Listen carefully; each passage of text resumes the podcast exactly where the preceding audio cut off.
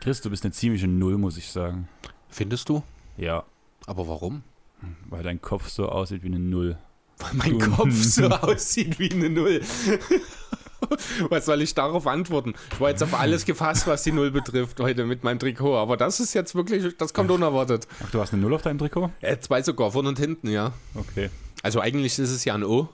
Aufmerksame Hörer von uns wissen jetzt vielleicht schon, um wen es geht. Ja, die Nummer zwei aus unserer Point Guard Liste, Damian Lillard. ich wollte gerade sagen. Aber du bist definitiv nicht die Nummer 2 aus unserer Point Guard Liste. Nee, ich bin die Nummer eins. Null. Stimmt, ich stehe auch über der eins. Hier, Chris, lass dein Mikro stehen. Ich gebe mir Mühe. Aber, ja, was machen wir heute eigentlich hier? Ja, labern wie immer. Labern wie immer. Es ist viel zu warm dafür. Wollen wir nicht lieber irgendwie baden fahren? Was richtig cool wäre, wäre so eine Unterwasser-Podcast-Ausrüstung. Naja, muss ja nicht unter Wasser sein. Eigentlich irgendwas Wasserfestes, dass wir uns so Oder in- ja, in- dass schwebt. Ufer Ne, dass man so in auf einer Luftmatratze. entweder das oder so, ich kenne das so, ich bin ja Dorfkind, bei uns im Dorf gab es auch ein kleines Freibad und da gab es so den Nichtschwimmerbereich, der ist so 60 Zentimeter tief, ich glaube perfekte Höhe, um sich ins Wasser zu setzen. Und dann dort dazwischen so klein schweben unsere Ausrüstung, das hätte da auch was, oder? Ja, irgendwie schon. Aber ich habe mal eine Frage an dich. Wie fandest du eigentlich die letzte Folge? Cool, eigentlich, muss ich sagen. Weil haben auch ein sehr positives Feedback bekommen. Also zwei Leute haben mir geschrieben, unter anderem die 76ers.de, die Instagram-Seite, die dich ja heute auch schon persönlich angeschrieben hat, wegen deinem Trikotbildern. natürlich. Aber die fanden das ganz cool mit Robert. Da wäre meine Frage an euch Zuhörer, wenn es noch mehr Leute gibt, die der Meinung sind, sollen wir ihn mal wieder mit reinhauen. Er will eh gefühlt jede Woche mich besuchen kommen, also warum nicht öfters mal einen Podcast dabei haben? Oder vielleicht auch mal für die Leute, die nicht so oft sich mit der NBA beschäftigen. Also werden die wenigsten der Hörer sein, aber manchmal so ein bisschen Grundlagen, wo man halt einen dabei hat, der halt daneben sitzt und dumme Fragen stellt, die man nicht gewohnt ist. Was würdet ihr davon halten? Chris, was- was würdest du davon halten? Ja, es kann bestimmt nicht schaden, wenn man mir noch das eine oder andere zum Thema NBA beibringen kann. Aber da doch noch die eine oder andere Lücke und ich denke, Robert wäre dann auch der perfekte Mann, um diese Lücken zu schließen. Du meinst, weil er so viel Krütze quatscht? Nö, würde ich jetzt so gar nicht sagen. Nein, im Ernst, also ja, man hat schon gemerkt, dass er äh, letzte Woche, dass er nicht das ganz tiefe Wissen hat, aber ich denke, das hat ganz gut alles in allen reingepasst. Na, das Thema war halt auch gut, um mit einem externen zu reden. Genau. Aber ja, Ja, also so, hat Spaß gemacht, von mir aus gern. Wie gesagt, das Thema Einsteiger-Pod nenne ich es jetzt einfach mal so Grundlagenthematik. Das hat man ja schon immer mal vor, wenn es sich mal gibt. Das letzte Woche ist ein bisschen spontan entstanden, sonst hätte man das vielleicht sogar schon gemacht. Wer weiß, aber lässt sich ja locker nochmal nachholen. ja, auf jeden Fall. Also, heute sitzen wir zu zweiter, beziehungsweise zu dritt. Nero liegt unterm Tisch. Den wird Tina dann noch abholen und mit ihm mal kurz rausgehen. Aber ganz ehrlich, draußen ist es viel zu warm heute, um den Hund mit rauszunehmen. So. Deswegen Ich wird glaube, Tina. Nero hat auch schon gegen die- Hitze verloren, wenn ich nie so liegen sehe. Deswegen wird Tina danach allein noch ein bisschen an die Elbe gehen mit Freunden. Die wollen, glaube ich, zu zweit oder zu dritt ein bisschen chillen, ein bisschen die Sonne genießen. Und da werden wir Nero die ganze Zeit ein bisschen haben. Also wundert euch nicht, wenn im Hintergrund mal eine Tür geht. Das bedeutet bloß, Nero geht pullern und kommt vom Pullern wieder. Da kann nämlich selber Türklinken benutzen. Zum Beispiel, wenn dann Chris auch mal weg ist, vielleicht ist der auch dann gerade mal pullern. Ich habe auch schon gelernt, Türklinken zu benutzen. Aber ja, ich würde sagen, steigen wir einfach, wenn du sagst, du hast heute so viele Themen, über die du mit mir reden möchtest. Ja, ja, schauen wir mal. eigentlich direkt mit der mit einer Umfrage von Dallas Mavs Germany diese Woche anfangen. Mhm. Hartenstein wird entlassen, darüber werden wir noch genauer reden. Soll er zu den Mavs kommen? Wie findest du die Idee? Die Umfragewerte waren, glaube ich, so 70-30 für Ja. Was logisch ist für eine Dallas Ja, deutsche ich Dallas Mavericks-Seite. es gerade sagen, das ist halt da so ein bisschen die deutsche Brille. Ähm, interessant könnte es durchaus sein. Ich glaube, am Mittwoch ist er entlassen worden. Das heißt, er ist mittlerweile Free Agent, ist von der Waiverliste raus. Das heißt, jeder kann jetzt auch mit ihm verhandeln. Ähm, ja, Dallas war jetzt nicht der erste, das erste Team, was mir in den Sinn kam, als ich drüber nachgedacht habe, wo Isaiah Hartenstein gut hinpassen würde. Ich denke, grundsätzlich könnte es schon passen. Was sind die großen Leute in Dallas? Da ist Boban aktuell, da ist Christaps, Powell, Thais. Thais ist bei Boston. Äh, nicht Thais, Kleber. natürlich, Entschuldigung. Irgendjemanden vergesse ich, ich glaube noch. Willie Corley Stein, der mittlerweile entlassen wurde. Corley Stein, der entlassen wurde? Ja, Willie Corley Stein wurde entlassen, um einen Kaderplatz freizukriegen. Nee, nee, nee. Er ist nicht entlassen worden, er hat sich gegen die Bubble entschieden. Ach, stimmt, ja, hast Genau. recht.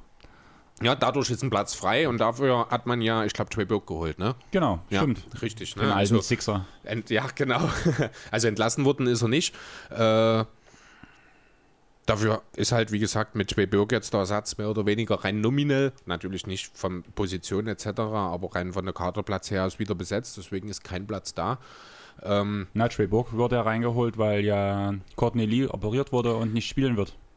Das wiederum ist ja aber eine andere Thematik nochmal als die Collie Stein-Sache, weil du für Courtney Lee kannst du keinen Ersatz holen, rein nominell. Genau. Weil du ja nur Ersatz für die Leute, die nicht, also von sich aus nicht an der Bubble teilnehmen sozusagen, wie Collie Stein. Deswegen konnte halt jetzt Trey Burke geholt werden. Genau, das meine ich halt. Deswegen wurde Trey Burke geholt, wegen der Verletzung Mhm. Ja, von genau. Brunson. Genau dasselbe, er ist ja auch verletzt. Brunson ist auch verletzt, das glaub habe ich noch gar nicht mitgekriegt. Das von Lee habe ich aber hier stehen, das muss auch ein bisschen schwieriger sein. Es ist, ich finde das immer super lustig, wenn der Kalf in Showy steht, denke ich immer zuerst, Kalf ist äh, das Kalb, ne, die kleine Kuh. Und ich frage mich dann, Haustier, Haustier verletzt. Äh, Ja, genau. Ich frage mich immer, was die immer mit ihren Kälbern machen. Habe ich vielleicht eine Dog-Injury ab und zu, wenn ich nicht zum Handball kommen kann? Das könnte unter Umständen sein, ja. Ja, letzten Endes tatsächlich ist es eine Wadenverletzung. Hm, Ich habe auch schon gelesen, es soll etwas ernster sein. Also er ist definitiv für das Turnier in Orlando raus und mal schauen, was dann. Er ist jetzt auch nicht mehr der Jüngste. Ähm, ja, aber um wieder auf Hartenstein zurückzukommen, es wäre schon interessant in Dallas. Ich habe mich halt klar dagegen ausgesprochen, muss ich sagen. Zum einen ist Carly kein Development Coach, kein Entwicklungscoach von jungen Spielern.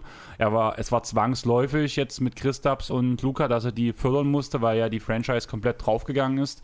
Aber gerade so ein No-Name in Anführungsstrichen wie Hartenstein, denke ich schon, wird bei ihm durchs Roster fallen, vor allem wenn es jetzt um die Zeit nach der Bubble geht, weil er erstmal geguckt werden müsste, wie er jetzt integriert wird und so weiter und so fort. Ja, darüber hinaus Also- hat der Dallas jetzt auch Ambitionen. Ähm, und da kommen wir dann auch schon auf den Punkt, wo ich dir zustimme. Ich glaube, ein Team mit ja, Playoff-Ambitionen und potenziell in den nächsten zwei, drei Jahren auch mehr als nur Playoff-Ambitionen, da gehört er vielleicht, oder da passt er nicht unbedingt rein, weil er hat zwar eine sehr gute Entwicklung genommen in Houston, beziehungsweise hauptsächlich ja in der G-League, muss man sagen, aber Trotzdem ist da natürlich noch das eine oder andere, wo er sich noch weiterentwickeln muss. Er ist 22, ich glaube jetzt, er ist ja auch noch sehr jung, alles in allem.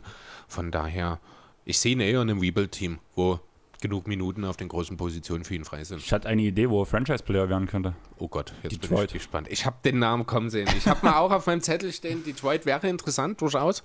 Ähm, Auf meinem Zettel steht, wenn Baines dieses Jahr seinen Vertrag nicht bei den Suns verlängert, würde ich ihn auch gerne bei den Suns sehen. Würde ich interessant könnte finden. auch sein. Charlotte Hornets habe ich mir Charlotte Hornets und die Cavaliers. gemerkt. Und ja, Cleveland äh, ist halt die Frage, was passiert mit Tristan Thompson. Wenn sie Thompson halten, dann brauchst du, ich glaube, Hartenstein nicht hinter Drummond und Thompson an die dritte Stelle stellen. Das wird ihm und seiner Entwicklung dann, ich glaube, auch nicht unbedingt gut tun. Ich muss ehrlich sein, ich glaube, dass Drummond dieses Jahr noch seine Player-Option nimmt. Natürlich.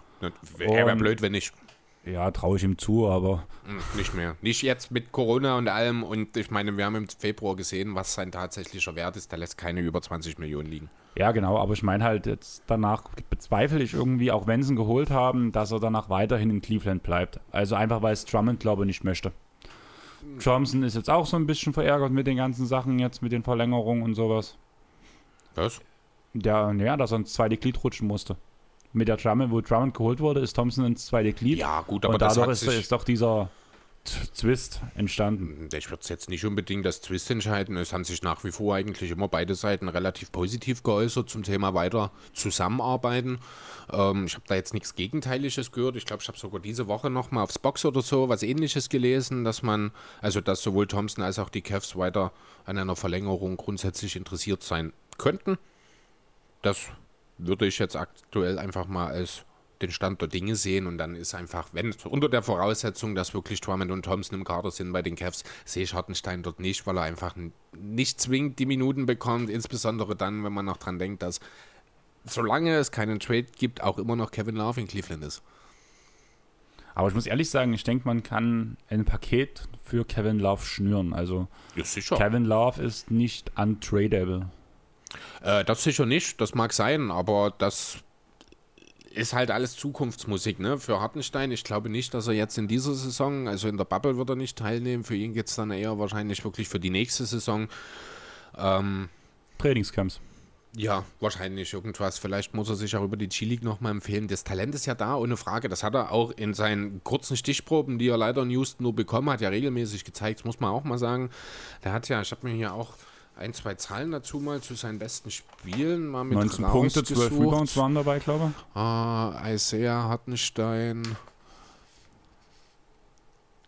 Ja, sein Bestes, genau. Also das ist ja allgemein ein bisschen kurios gewesen. Er hatte ein Wahnsinnsspiel zu, oder zwei richtig starke Spiele äh, um den Jahreswechsel rum. Kurz darauf hat dann Tony ihn ja noch äh, wahnsinnig gelobt und ihn zum Rockets Backup Center für den Rest der Saison gemacht.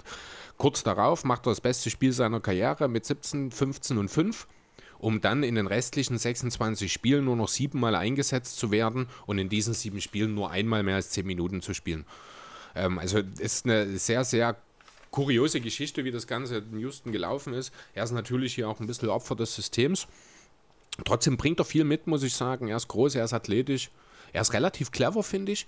Wo er noch äh, arbeiten muss, ist sein Passing-Game. Das sind Und viele der Dreier. der Wurf ist auch noch nicht dort, wo er hingehört, aber das stimmt. Das könnte eventuell in den nächsten zwei bis drei Jahren dann darüber entscheiden, ob er sich langfristig in der NBA halten kann oder nicht, der Wurf. Ähm, darf ich ehrlich sein? Ich denke nicht mal, da, also ich denke, dass ich Hartenstein langfristig in der NBA halten kann. Ob der Wurf kommt oder nicht, ist danach die Frage, wo ich sage, kann er sogar das Potenzial haben, ein Rotationsstarter zu werden. Wenn er sich den Wurf, den Dreier noch draufpackt, in der, in der Abwehr hat er auch gute Fortschritte gemacht, bin ich der Meinung, wenn er weiter diese Entwicklung nimmt, die er jetzt genommen hat, plus eine bessere Entwicklung im Wurf bekommt, kann man in zwei, drei Jahren davon reden, dass man ihn vielleicht sogar auf, einen- auf einen Starting-Spot setzt.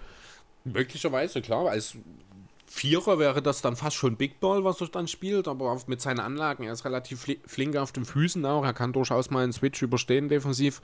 Kann, aber auch kann der Offensive dribbeln. Kann er, genau. Er ist halt athletisch, er ist sehr schnell auf den Füßen. Das ist, ähm, er bringt halt wirklich viel mit. Muss man wirklich mal so sagen. Und durchaus, ja, es ist durchaus möglich, dass er mal ein Starter werden kann, aber da, wie du schon sagst, also da, das steht und fällt mit dem Wurf, letzten Endes. Ich habe jetzt die Zahlen, die Quote nicht hier. Ich glaube, es waren jetzt nicht überragende, irgendwas unter 30 Prozent noch, die er in den drei Jahren geworfen hat. Auch in der G-League hat das nicht ganz so Du willst gerade gar, geklappt. du willst grad gar nicht wissen, was ich verstanden habe. Was hast du verstanden? 130 Prozent hat er Äh, geworfen. Ja, klar. Jeder trifft 13 von 10 seiner Würfe. Super, ne? Das ist echte deutsche Qualitätsarbeit.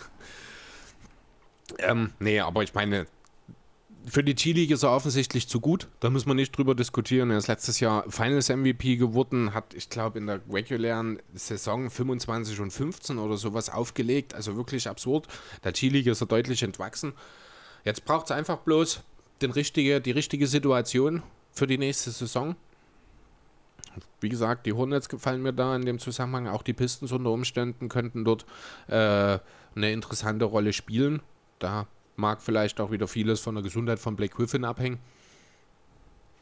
Ja, aber ich denke, dass das Kapitel NBA ist noch nicht vorbei für ihn. Kurz zum Dreier. In seiner ersten Saison hat er 33 Prozent Mhm. geworfen. Bei 0,1 Versuch. Ah, ne, 0,1 Treffer pro Spiel. Okay. 0,2 Versuche. Und die 0,2 Versuche sind geblieben, aber er hat keinen einzigen in der letzten Saison getroffen. Ja. Gut. Nur mal, um das mal Und damit, vollständig zu machen. damit passt er natürlich auch nicht ins System der Rockets. Genau, also. Also er kann werfen. Bei den Rockets können manche Spieler kein Dreier werfen. Oder man sagt, bei anderen Vereinen würde, würden diese keine Dreier nehmen. Oder nicht so viele Dreier nehmen vor allem. Ja, vor allem das ist richtig. Aber Chris, wir müssen nochmal über Konsolen reden. Wir müssen über Konsolen reden. Du bist mal wieder aufgrund deiner schlechten Konsolenwahl aus einem NBA 2K Turnier geflogen. Ich bin total schockiert, weil ich ja so viel online spiele, dass mich das echt hart mitgenommen hat. Naja, wir hatten ja heute das Beispiel schon wieder. Das ist vielleicht besser, wenn du nicht so viel online spielst. Wahrscheinlich, ja. Aber wir haben mit, oder ich besser gesagt, habe mit ein paar Instagram-Seiten, organisiert von lalakers.de, ähm, eine MyLeague gegründet, wo wir fast alle 30 Teams zusammen gehabt haben. Ich glaube, 26 Spieler sind drin, vier CPUs. Mhm. Und dann haben wir halt unsere Spieler gedraftet. Und was fällt dir da als erstes auf, Chris? Das ist nicht dein Team. Hättest. Erklär mal. Ja, Russell Westbrook. Andre Drummond. Myers Leonard. Kylo Quinn. Ja, Aber- du gegen Kylo Quinn gibt es nichts zu sagen. Aber Russell Westbrook hätte ich niemals in deinem Team erwartet. Ein Spieler, der dir eigentlich verraten müsste sofort.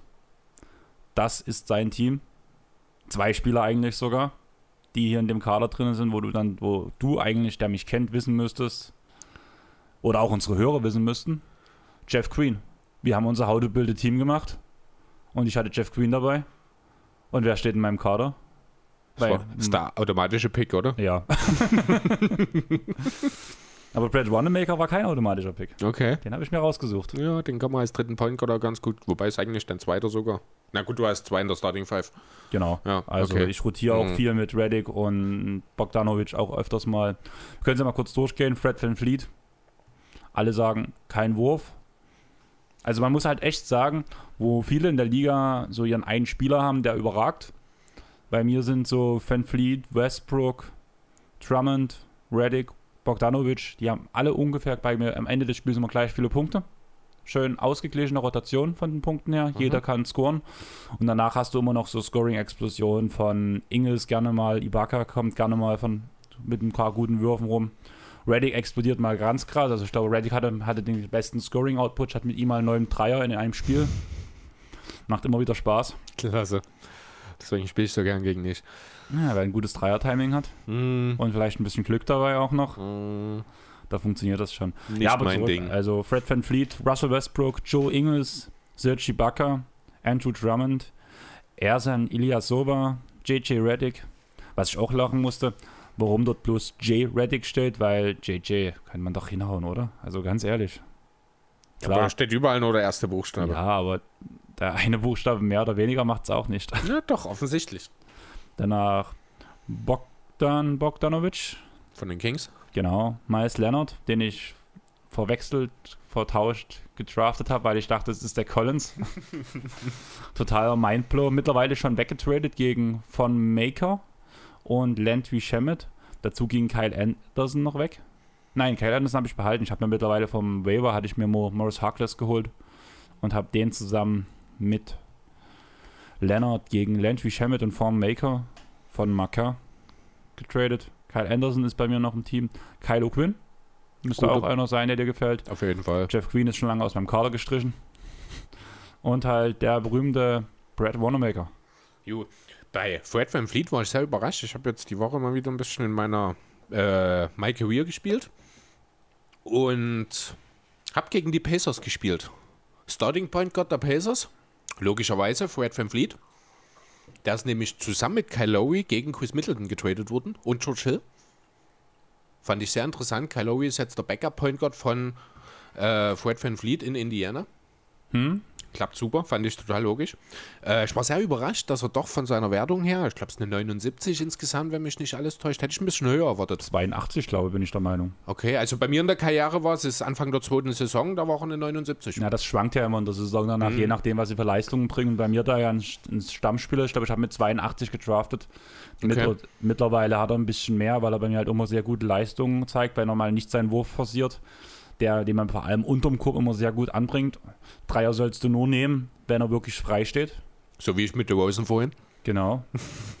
Chris trifft mich mit der Rosen Dreier. Ja, ich treffe kein Dreier wahrscheinlich mit Steph Curry oder Clay Thompson, aber mit der Rosen baller ich sie dir rein. Nein, redet man nicht gleich von Ballern. Jetzt haben 100% Dreierquote mit der Rosen, ja? Eins von, ach nee, stimmt nicht, ich habe noch einen der Basser genommen, den ich hätte nie nehmen müssen, weil sie eh schon verloren war. Ja, aber wir haben ja auch in dem, vor allem im Spiel Cavs gegen die Suns gemerkt, dass eigentlich so ein paar Non-Shooter eigentlich bald hinter die Dreierlinie rutschen mussten, wie Frank Kaminsky, der ja eigentlich schon mal als Shooting-Talent in die Liga kam. Der hat super aus der Midrange getroffen für mich. Ja, und ist immer weiter Richtung Dreier rausgepoppt. Ja. Am Ende hat sogar Marcus Aldridge Dreier getroffen. Das ist jetzt wieder das andere Spiel. Ich bring gerade, wir haben drei Spiele heute mehr gegeneinander gemacht. Ich glaube, so viel haben wir lange nicht mehr. Ich komme Ja. ganz durcheinander. Vor allem hast du dreimal verloren war wieder. Ja, ne, damit komme ich nicht durcheinander. Daran habe ich mich gewöhnt inzwischen. Ja, das ist halt, ich spiele wieder mehr, muss ich sagen. Also vor allem diese Last Dance Doku, muss ich ganz ehrlich sagen, die hat mich wieder voll reingebracht ins NBA-Game, macht wieder mega Spaß. Wir sollten vielleicht auch noch kurz über Dragon Ball reden. Ich habe Kakarot durch. Prahlhans. Was? Du Prahlhans. Ich bin immer noch mitten in der Cell-Story. Ah ne, ich bin kurz nach Cell, bin ich. Kannst du dich erinnern, dass wir noch drüber geredet haben, dass du jetzt so weit vorne bist, weil Ja. du in der Cell-Story warst? Ich habe aber seitdem auch keine Minute Dragon Ball äh, gespielt, also Kakarot gespielt. Was ich extrem geil fand, darf ich dich spoilern? Ähm, naja, da es ja mehr oder weniger eh um die Dragon Ball Z Story geht, ist Spoilern relativ. Ich mache übrigens gerade hier eine Zuckerdose zu. Falls ihr das hört, entschuldigt bitte, ich bin fertig damit. Wir haben Kaffee, oder wir trinken Kaffee wir nebenbei. trinken Kaffee, weil es ist noch nicht warm genug hier drin. Genau. Ähm, fand ich halt ziemlich cool. Wenn ihr es nicht hören wollt, dann macht, hört nicht hin oder keine Ahnung, macht, Singt springt. einfach laut, egal wo ihr seid gerade, wenn ihr in der Chala, Bahn hey, sitzt. Chala. Genau, einfach groß laut die äh, Dragon Ball Titelmusik jetzt für die nächsten ein bis zwei Minuten, während Andreas was erzählt. Ähm, kannst du dich an den letzten Kampf mit Kid Buu erinnern, wo Son Goku die Genki Dama abfeuert? Ja. Das fand ich ziemlich geil gemacht. Dann dort schießt ja Buu einen Energieball nochmal raus. Mhm. Und du hast eigentlich, wird ja der Energieball einfach verpufft hier an der Genki Dama und geht auf Bu runter und Genau. er versucht noch gegenzudrücken. Ja. Und wie dieser Energieball die Genki Dama trifft, wird kurz grau das Bild. Es also kriegt so eine ganz komische Farbschärfe. Mhm. Son Goku kommt äh, hinter der Genki Dama vorgeschossen, verpasst Bu ein und du landest nochmal in einem Kampf gegen Bu.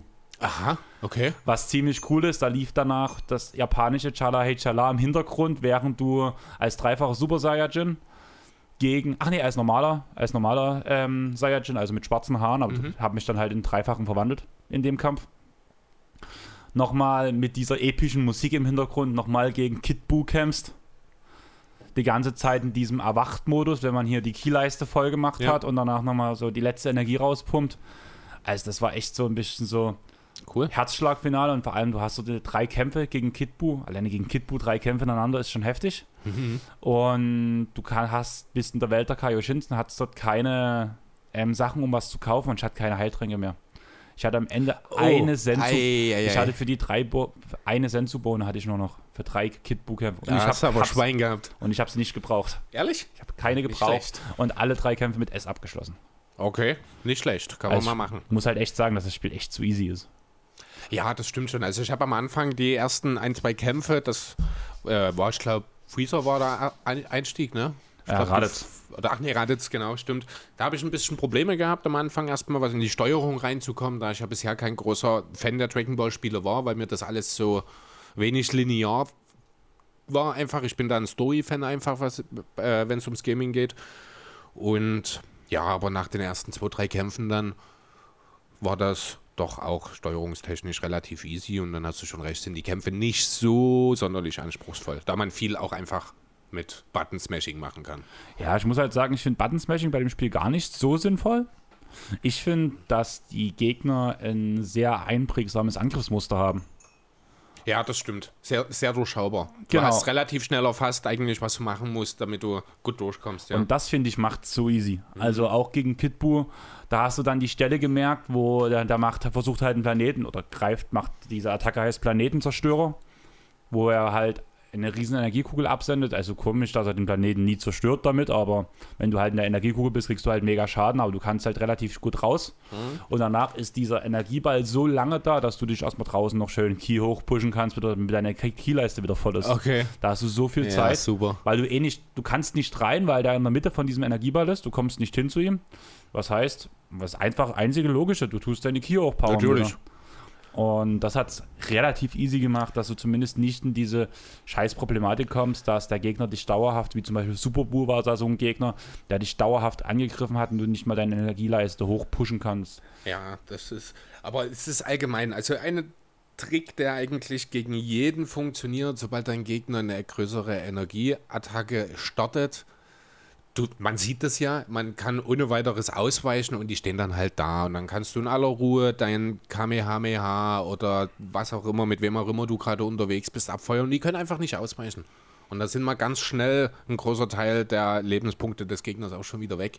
Das ist hier und da ein bisschen zu einfach, ein bisschen zu durchsichtig, aber so macht es trotzdem wirklich Laune, muss ich sagen, und ist in meinen Augen nach wie vor das ganz klar beste Dragon Ball Spiel, was sie bisher auf den Markt gebracht haben. Ja, da werden wahrscheinlich ein paar mit Budokai Tenkaichi dagegen gehen. Allerdings habe ich das selber nie gespielt. Final Bout war noch eins meiner Lieblingsspiele für die PlayStation 1 damals. Mhm. Dann das Gameboy-Spiel, legendäres, nee, nicht legendäres Supercamp, oder wie hieß das denn? Das Gameboy Color-Spiel. Keine Ahnung. Das war echt cool, das war wie ein Kartenspiel gemacht. Mhm. Und hast, du hast auch die, so wie bei Kakarot, die komplette Saga durchgespielt oder alle Sagen durchgespielt und das war echt cool gemacht. Das hat ein Kumpel auf dem Gameboy gehabt, ich mir ausgeliehen. Und danach halt, muss man ehrlich sagen, habe ich auf dem Emulator mal wieder ein bisschen gespielt, einfach weil es Laune macht.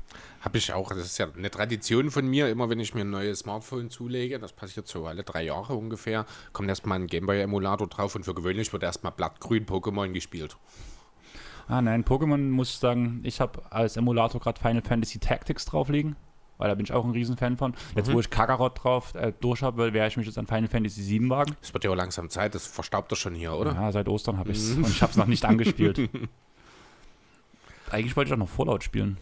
Ah, ich habe mal wieder meine äh, Tomb Raider Trilogie aus dem Schrank gekramt. Ich bin kein Tomb Raider Fan. Ah, war ich früher auch nicht, aber die neue Trilogie, die von Square Enix, die hat schon echt, die haben sie wirklich was sehr Schönes draus gemacht. Die alten Tomb Raider Spiele war ich auch nicht so ein Fan davon. Ja, aber wir sollten back in the business gehen, würde ich sagen, oder? Was sagst jo. du? Beziehungsweise wollen wir vielleicht erstmal mit den Leuten anfangen, die eben nicht back in the business gehen? Ähm, ich wollte dich eigentlich gerade fragen, ob du jetzt die kompletten Seeding Games schon mal gesehen hast, diese Übersicht mit allen ich habe mir heute Vormittag noch mal einen Screenshot von dem Spielplan gemacht, aber ich habe es mir noch nicht detailliert angeschaut. Weil ich muss sagen, irgendwie habe ich mir jeden Spielplan wesentlich schlimmer vorgestellt, als jeder Spielplan ist. Muss ich sagen. Keine Ahnung, also du hast ja wirklich keinen einzigen Spielplan, wo wirklich, sagen wir jetzt mal, wenn, jetzt, wenn du jetzt als Team Boston wärst, ein jetzt fiktiver Spielplan, ist nicht der wirkliche, dass du so, dass du so Lakers, Clippers, Raptors, Bucks, dass du so diese nur Top-Teams hast. Ich denke, darum, da werden sie ein bisschen mit drauf geschaut haben, aber ein bisschen mit drauf geachtet haben, dass es ein halbwegs ausgeglichener Spielplan sozusagen wird. Das denke ich, wird schon auch eine große Rolle gespielt haben, dass eben auch beispielsweise ein Team wie die Wizards, die ohnehin so gut wie keine Chancen mehr auf die Playoffs haben, dann eben nicht gegen die Top 4 aus Ost und West dann in den acht Spielen spielen muss. Ne? Können wir mal kurz schauen, die Wizards, Phoenix, Brooklyn, Indy, Philly, Pelicans, Thunder, Bucks, Celtics. Das ist ja. eigentlich ein ganz easy Spielplan. Ich muss sagen, jetzt im Nachhinein, da alle Spielpläne so easy sind, in Anführungsstrichen, muss ich sagen, kommt der Memphis-Spielplan, finde ich, relativ hart daher. Mit Boston, Bucks, Pelicans, OKC, Portland, Spurs, Raptors und Jazz. Finde ich ziemlich heftig, wo nachdem wir auch noch gesagt Was? haben. Der Grizzlies-Spielplan? Memphis, ne? Sagte ich nochmal? Boston, Bucks, Pels, OKC. Warte, warte, warte, Pels habe ich hier nicht drin. Doch, hier, OKC. Ach, du hast eine andere Reihenfolge, oder? Weiß ich nicht. Also ich habe Portland, San Antonio, Pelicans, Jazz, Thunder, Raptors, Celtics und Bucks zum Schluss. Genau. Also mir, ich weiß nicht, ob die der Reihenfolge sind. Wo hast du deine? Ich habe das hier von Basket News Germany. Hast du eine deutsche Seite sogar genommen? Ich habe das vom oh. Original NBA. Ach so, okay. Nee, ich habe das bloß heute Vormittag noch äh, gesehen. Die und mir mal fix gescreenshottet, aber noch nicht drauf geschaut. Ich also, weiß auch noch nicht mal, was meine Sixers jetzt noch auf sich, äh, was da noch auf sie zukommt. Also bei dem Bild, was ich jetzt habe, stimmt auf jeden Fall die Reihenfolge der Spiele nicht. Okay. Weil die Clippers spielen als erstes gegen die Lakers. Richtig. Und hier sind die Nets als erstes Team eingetragen. Ah, okay, nee, dann ist es eine Reihenfolge, weil also Lakers Clippers habe ich hier als eins, als erstes Spiel quasi stehen. Das erste Spiel das müsste, allererste Spiel müsste eigentlich Zion sein. Zion eröffnet die Bubble gab es sogar eine große Überschrift an nba.de. Mhm. Keine ja. Ahnung. Das, gegen Utah wäre das dann. Das kann sein. Auf jeden Fall gab es da eine große Überschrift. Zion eröffnet, Bubble. Ist die NBA-App schon aktualisiert mit dem Spielplan? Keine Ahnung. Aber ich würde sagen, wir können jetzt nicht lange in Handys rumdahlen, weil wir haben. Jo, jetzt ist es. Entschuldigung, 30.07. Utah gegen Pelicans und Clippers gegen Lakers. Zeitgleich? Nee, 12.30 Uhr und 3 Uhr. Also halb eins und 3 Uhr nachts. Und was ist das für ein Tag? 30. Müsste dir darum angezeigt werden. Ja, achso, Donnerstag. Das ist schlecht. Ja, das dachte ich mir auch gerade. Ich dachte, ich hätte schon mal irgendwo gelesen, dass es am Samstag losgeht. Ja, die haben doch alles einen Tag vorgesch vorgeschoben. Das war doch damals so. Kann sein. Also dann ist das durchaus möglich, dass, also dann in der Nacht von Donnerstag auf Freitag quasi. Naja, wollen wir uns da nicht freinehmen? Sehr gern. 31.07. Ich habe noch genug Pluszeit, brauche ich bloß sechs Stunden absetzen und gut ist. Also ich muss noch fragen auf Arbeit, ob es klar geht, aber Ja. ich schätze mal, Das muss ich auch. Ich habe noch genug Urlaub für dieses Jahr unverplant. Und Ich denke, das sollte passen. haben wir schon mal über das Thema Urlaub bei mir geredet. Äh, was genau meinst du? Dadurch, dass ich durch Corona meinen Urlaub ja verschoben habe, habe ich erst ab 28. September Urlaub. Das hat man, ja. Das ist genau die äh, wahrscheinlich Finals, die du frei hast. Ne? Ich glaube, das hat man vor zwei oder drei Wochen mal drüber geredet Genau. schon mal. Ja. Aber die Sache noch außerhalb von den Finals ist, wenn du überlegst, ich habe ab, eigentlich kann man ja sagen, ab Oktober Mhm. noch 27 Tage Resturlaub. Ist auch nie ganz schlecht. Ich könnte jeden Monat zwei Wochen frei haben. Mach doch. Ist lustig, oder? Ja. Ist ganz schön cool. Muss ja weg. Naja, wir werden, ich werde bestimmt einiges. In der Zeit ist bei uns immer Hochtouren auf Arbeit. Schätze ich mal, dass ich das Unverplante vieles mit ins neue Jahr nehme und dann Anfang nächsten Jahr frei nehme. Wenn das klappt. Bei uns ist das nicht so gern gesehen. Wir sollten zusehen, dass wir unsere Urlaube möglichst im Jahr wegnehmen. Ist ja auch Sinn der Sache, muss man dazu sagen.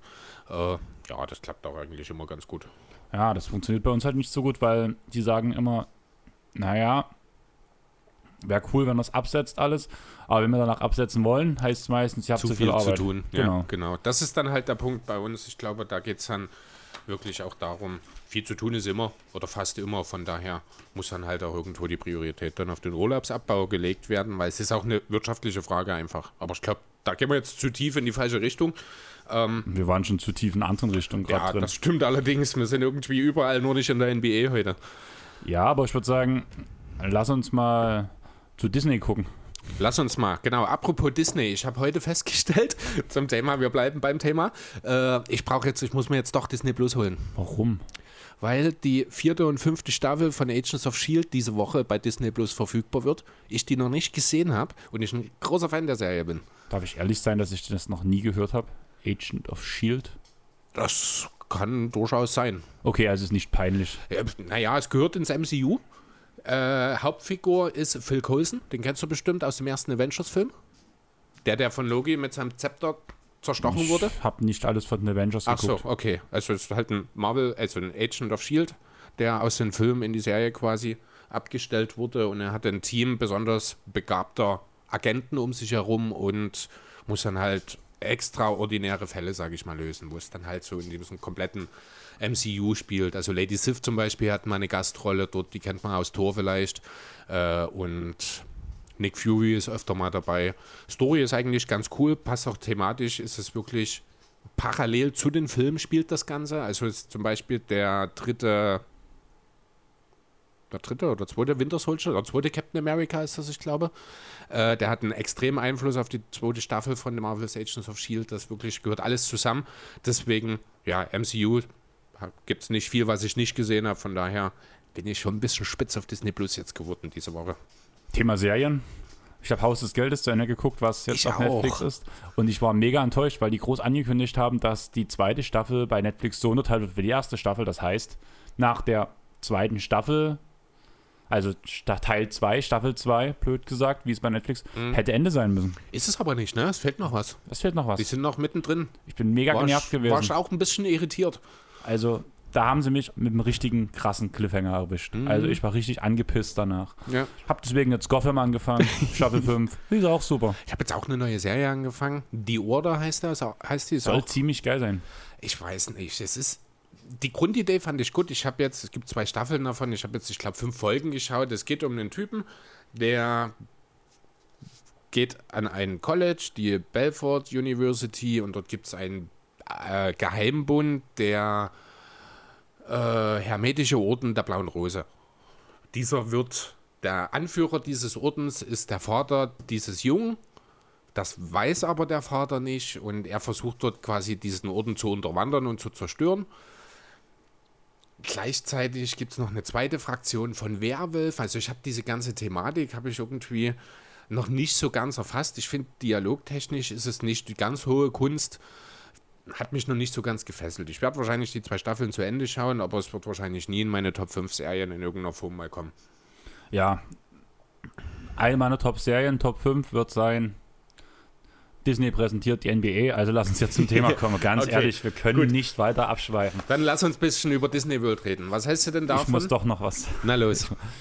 Also bloß mal für euch, wie gesagt, wir haben gesagt, es ist mega warm, wir haben einen Ventilator daneben stehen. Wir haben vorher Probe gehört.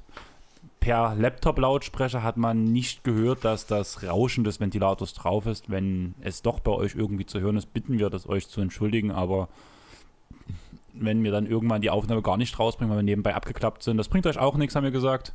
Und von daher würde ich sagen, steigen wir jetzt ins Disneyland ein, hoffen, dass es dort ein bisschen kühler zugeht.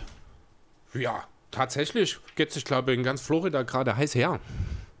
Aber ja, was wollen wir denn? Womit wollen wir denn anfangen? Reden wir erstmal über die, die nicht mit dabei sind?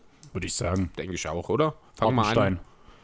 Ja, also ja, Hartenstein, genau, ist direkt der Erste. Der wird sich äh, das Ganze wahrscheinlich gemütlich vor dem Fernseher anschauen. Es ist nicht seine Entscheidung gewesen, das haben wir schon besprochen.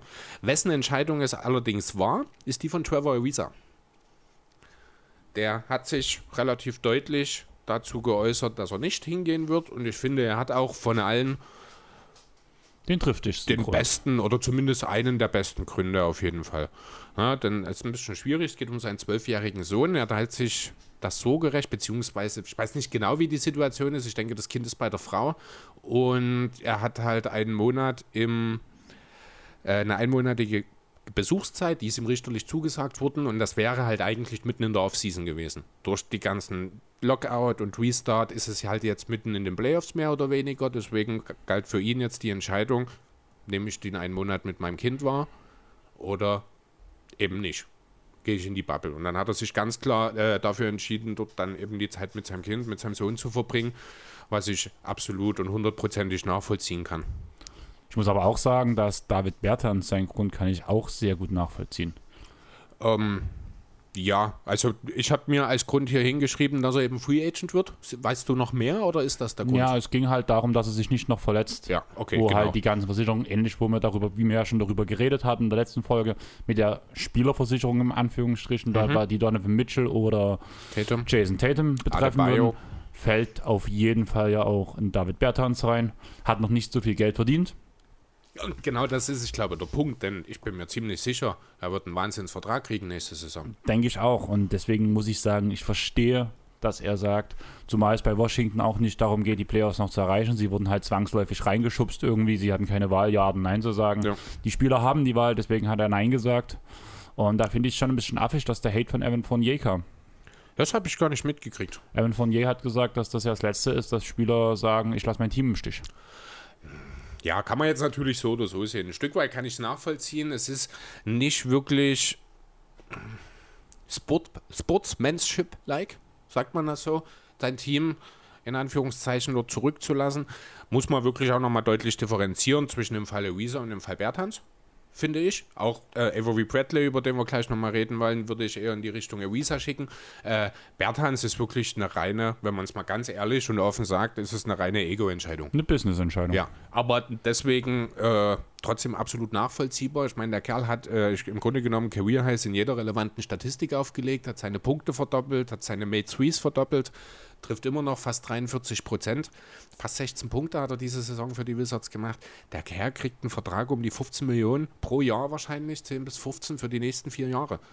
Das würde ich dann insbesondere der, äh, unter den Umständen, dass er eben mit seinem Team keine echten Playoff-Ambitionen hat, in dieser Konstellation, die es da jetzt gibt, kann ich das zu 100% nachvollziehen, dass er sagt, hier setze ich auf mich setze dann eben entsprechend lieber aus und schaffe die perfekten Voraussetzungen für mich für die nächste Saison.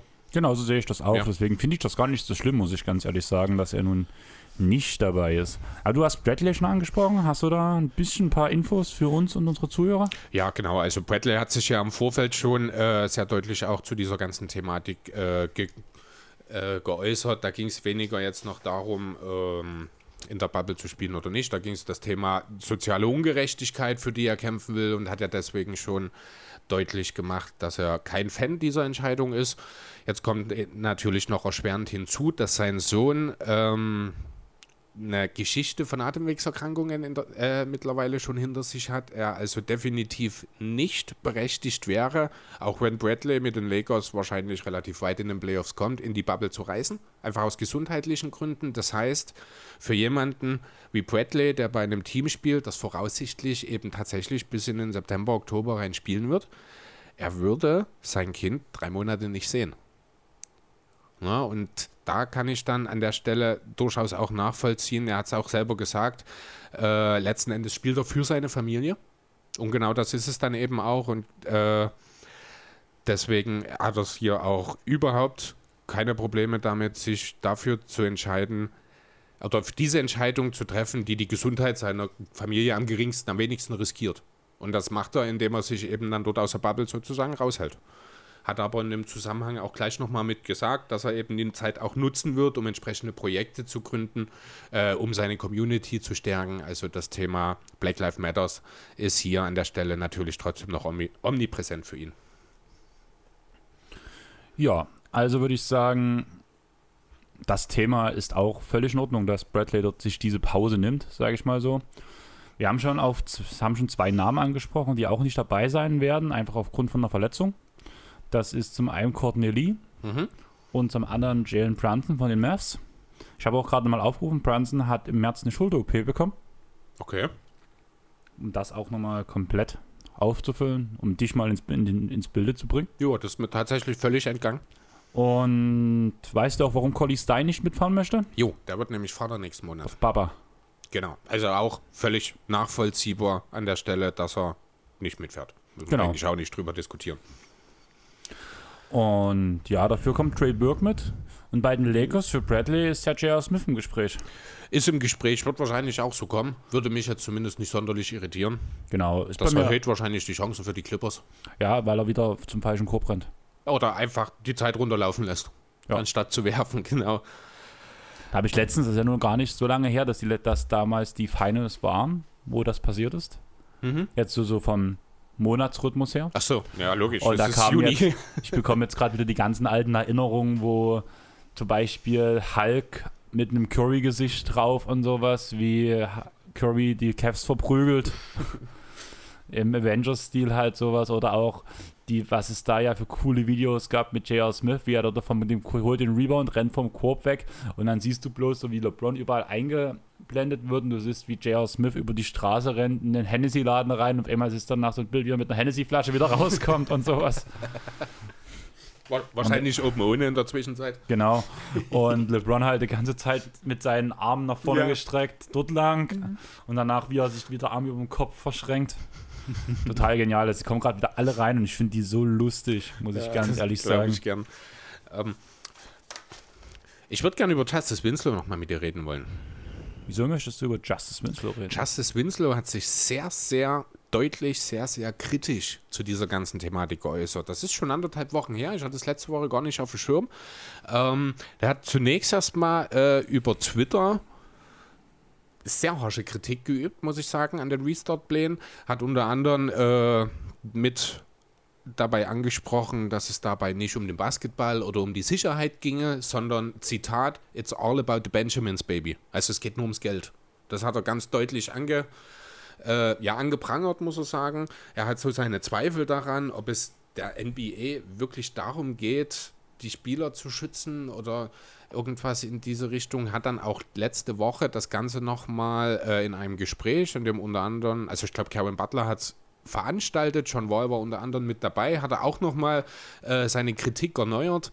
Das werfe ich mal als Zitat kurz ein, und zwar hat er gesagt, ich weiß nicht, ob es der smarteste Weg ist, jetzt zurückzukommen. Ich würde es lieben, diesen Kampf gegen die Ungerechtigkeit und andere Dinge zu kämpfen. Aber um ehrlich zu sein, habe ich Zweifel an Orlando.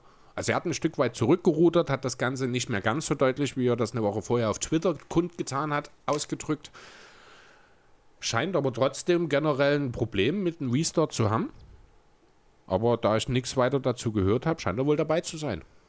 Würde ich auch sagen. Also von da habe ich auch nichts gehört. Und. Selber auch Joe Ingles. Ja, Joe Ingles hat auch den Mund gehalten bis jetzt. Ja, bin ich. Also die Frist ist ja jetzt vorbei. Ich glaube, das war der 24.06. war die Deadline, bis zu der man hätte absagen können. Und von daher muss ich jetzt, oder müssen wir jetzt wohl davon ausgehen, was ja grundsätzlich schön ist, dass Joe Ingles in Orlando mit dabei ist. Am Ende gefällt ihm wirklich das Konzept mit den ganzen Tests und sowas. Die werden ja, glaube ich, jeden zweiten Tag getestet, die Spieler. Ja.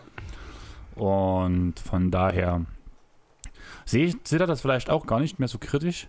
Ist zwar beschissen, dass er seine Familie so lange nicht sieht, mhm. aber ja, Vielleicht weiß er auch, dass es für Judah nicht weit geht. Das wäre traurig. Das wäre sehr traurig. Hm, wer weiß. Ich meine, Zuschauer, gut, würde jetzt im Falle Ingels auch nicht zutreffen, weil seine äh, chronisch kranke Tochter, Tochter ist es, ich glaube, ne? Äh, sicher auch, genauso wie das Kind von Avery Bradley, nicht mit äh, in die Bubble kann. Aber hm. ja, nee, ich, also ich muss wirklich sagen, ich habe fest damit gerechnet, dass von Joe Ingles die Nachricht kommt, ich setze aus. Nicht mal unbedingt, ich beende meine Karriere, sondern einfach nur, ich setze aus. Das ist jetzt nicht passiert, ich bin überrascht. Zweite Howard war ja auch lange unentschlossen, da kam jetzt auch nicht nochmal was.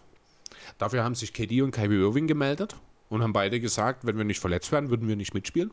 Wenn wir das jetzt jeden Pod sagen, so wie es die normalen Medien machen, die einmal pro Woche schreiben, KD hat gesagt, ich habe heute mit. früh noch mal einen Bericht dazu gelesen. Ich habe von KD wortwörtlich so in der Form gar nichts mitgekriegt, dass Kyrie sich da regelmäßig geäußert hat, ist klar. Von KD jetzt so als Bericht habe ich eigentlich jetzt das erste Mal gehört. Ja, dieser Artikel bei NBA, äh, bei Spox, Kevin Durant hätte auch unverletzt auf Restart verzichtet. Mhm. Sind mal ganz ehrlich, wie viel Wahrheitsgehalt würdest du dieser Aussage verpassen? Da es KD ist, 50 Prozent, weil das. Mal. Ich glaube, ganz ehrlich, ich glaube ihm das nicht. Doch, das ist eine 50-50-Entscheidung. Nein, glaube ich nicht. Ke Kevin Durant, wenn fit, wird er in Orlando teilnehmen. Bin ich absolut überzeugt davon. Ich, also für mich ist das, das ist jetzt wirklich, ich meine, der hat sich eigentlich relativ lange gar nicht geäußert zu dieser Thematik, würde ich behaupten wollen. Weil, also ich habe zumindest nichts großartig mitbekommen, dass Kevin Durant sich zu dieser ganzen Sache groß geäußert hat. Jetzt, wo das Ganze durch ist, wo alles weitestgehend geklärt ist, taucht er auf einmal auf, in dem vollen Wissen, dass er ja eh nicht spielt. Da kann ich mich auch hinstellen und sagen, ich hätte eh nicht teilgenommen. Ich glaube es einfach nie. Vielleicht ist es so, dann habe ich mich an der Stelle geirrt. Wir werden es wahrscheinlich nie rausfinden, aber ich glaube ihm das einfach nicht. Ich kann mir schon vorstellen, einfach weil KD nicht so weit denkt, das klingt übelst mies, aber dass er das momentan schon sehr überzeugt sagt und dass er das auch so denkt, dass er so entschieden hat. Allerdings ist danach einfach, weil er ja auch so ein extremer, so einen extremen Sportgeist hat, wenn er fit wäre, dann würde er anders darüber nachdenken, als er es jetzt objektiv sehen kann. Genau. Ich denke einfach, das ist eine Kopfsache. Also ich, denk, ich glaube ihm, dass er das ehrlich sagt. Das ist genauso wie ich Kyrie glaube, dass er denkt, dass die Erde flach ist, wenn er das, als er das gesagt hat. Aber zum einen weiß er es halt nie besser. Und zum anderen ähm, wenn sie in einer anderen Situation steigen, dann entscheiden wir auch anders. Und das muss ich genauso sagen. Wenn man jetzt das beste Beispiel ist, das Beispiel Corona, gerade auch wie wir handeln, sage ich mal. Ich mache Tina Vorwürfe, wenn sie sich in eine Bar reinsetzt, weil ich sage, das muss jetzt noch nicht sein, vor allem wenn es einen Biergarten gibt. Auch mhm. wenn der mhm. Biergarten voll ist, da setzt man sich halt auf Treppen oder sowas, das reicht auch zum Trinken. Da muss man nie auf die Stühle drin gehen, weil die Luftbelüftung äh, nicht so gut ist. Mhm. Aber sie will sich halt auch mit ihren Freunden treffen. Von daher ist es logisch, dass man da halt auch mal was macht oder vielleicht auch mal was in Kauf nimmt, was vielleicht nicht ideal ist, solange man dann versucht, trotzdem sich so gut dran zu halten. Dieser Fall ist bei uns der Fall, wenn wir auf den Basketballplatz gehen. Wenn wir zwei gegen ja. zwei spielen, ist das auch nicht das Ideale, was Stimmt. eigentlich mal sein soll. Aber das sind Sachen, die wir brauchen oder wie wenn ich ins Fitnessstudio gehe. Mhm. Mache ich ja auch wieder. Allerdings habe ich auch schon zweimal im Fitnessstudio Kehrtwende gemacht, weil mir es zu voll war. Ich war dann immer in der Spätschicht, frühst, gleich um 8 frühs. Wer geht frühs um 8 ins Fitnessstudio?